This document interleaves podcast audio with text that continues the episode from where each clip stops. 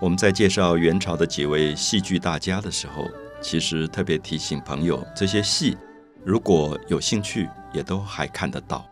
那我在舞台上也都看到了以汉宫秋改编出来的《昭君出塞》，我也都看到了以关汉卿的《窦娥冤》改编出来的《六月雪》或者《单刀会》。所以这些戏到今天都是还可以演出的。所以当然，一般在如果是中文的专业当中，比如说在一个大学的中文系里，可能大家只是读剧本。读关汉卿的《单刀会》，读马致远的《汉宫秋》，可是我觉得这些文学形式本来就是以戏剧的面貌出现，光读剧本绝对不过瘾。所以我比较推荐，不管是专门研究这些戏曲的学者，或者是一般大众，其实都应该用戏剧的方法来复活元代的戏剧。你真正看到一个演员在舞台上演出《单刀会》，跟演出《昭君出塞》。那个感动的力量是非常非常强的啊！是因为戏剧基本上依靠着唱腔、身段，他要非常好的演员来表演出来啊！所以我相信，如果大家有机会，呃，即使不能够看到真正舞台上的演出，大概也都不难找到现在有录影带或者有录像的记录，那么可以从很多 DVD 里面看到。一些很有名的演员怎么去演出昭君出塞，怎么去演出单刀会里的关公？那么除了关汉卿的戏剧上的特色，马致远这种比较委婉、比较荒凉的一种文学的描绘的汉宫秋之外，呃，我们要提一下一个有趣的戏剧家，就是王实甫啊，实在的实，辅是。辅助的辅去掉车子边这个字，王实甫，我想大家对他应该不陌生，因为王实甫创造了非常有名的一个戏剧，久演不衰，到今天还产生非常大的民间影响力的，就是《西厢记》。《西厢记》大家都知道，今天不止戏剧上常常演出，《西厢记》也同时产生了非常有名的电影，所以大概从。二零年代、三零年代就有人改编《西厢记》变成电影，大家都可能知道，在老的国语歌曲里面，还有周璇在这个电影里面唱的《考红》，就是拷打红娘这一段。那么一直到七零年代、八零年代，港台的电影里面也都有改编过《西厢记》，所以《西厢记》在当时是一个了不起的创造。那我们知道，《西厢记》的故事跟刚才提到关汉卿的《窦娥冤》的悲壮。马致远《汉宫秋》的一种荒凉萧条之美不一样，它比较的活泼，所以民间特别喜爱《西厢记》，是因为《西厢记》里面有一个男女恋爱的俏皮故事在里面。尤其了不起的是，王实甫创造了一个伟大的民间喜爱的人物，就是红娘。我们知道，不管昭君或者窦娥，基本上都不是俏皮的人物，可红娘是俏皮的。不知道是不是因为这种俏皮，所以民间特别喜爱，有一种活泼，有一种喜气。因为红娘的个性很积极。我们知道窦娥冤最后她面临死亡，要被杀头前，她是悲壮的，很悲壮。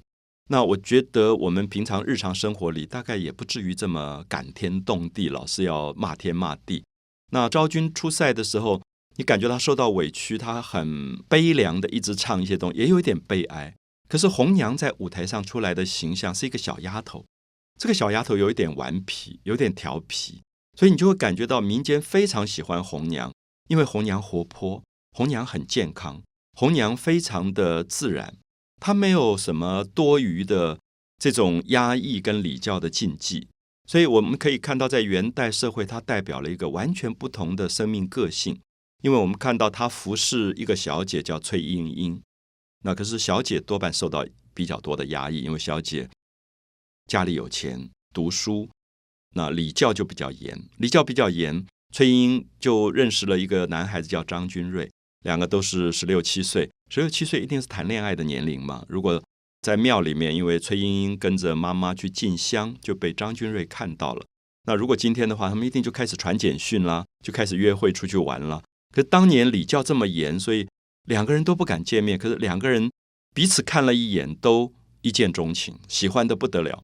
那红娘在中间就变成一个有趣的穿针引线的角色。红娘比较像今天的青少年，觉得你既然爱你，为什么不讲呢？你就讲啊。所以她就在旁边变成了一个桥梁。那这个小姐不敢讲的话，她就帮小姐去跟张君瑞讲。她就在中间传纸条啊，她就把张君瑞写的诗给小姐看，小姐写的诗又给张君瑞看。那红娘有趣的，红娘自己本身不识字，她也看不懂他们两个写什么啊。就是这两个人在那边眉目传情，那疑是玉人来啊。其实已经在两个人在暗通款曲，有很多暗示，就是晚上几点的时候，大家都已经睡眠了，所以你可以这个时候在哪里可以偷偷跑进来。两个人已经在那边有点像传简讯，已经把很多恋爱的这个暗示都传给对方。红娘传来传去，可红娘对内容是不知道的，因为她不识字。可所以舞台上大家非常喜欢红娘，然后也觉得很幽默。所以你可以感觉到跟关汉卿跟马致远的汉宫秋很不一样，就是看《西厢记》的时候，你从头到尾会笑的，觉得这个小女孩好可爱，在那边窜来窜去，窜来窜去。最后张君瑞就跳过粉墙，晚上就到西厢，崔莺莺住的地方在西厢去幽会。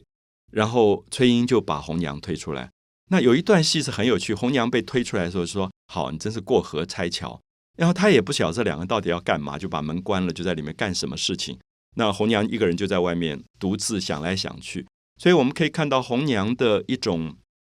活泼、自在、健康，其实是现代女性的开始。可是我们知道，在那个年代，女性是要缠小脚的，女性是有很多礼教的压抑的。所以，经过戏剧的传达，王实甫创造了一个活泼的红娘，让大家感觉到未来的女性其实是可以这么自在的。《西厢记》里面最动人的一段是最后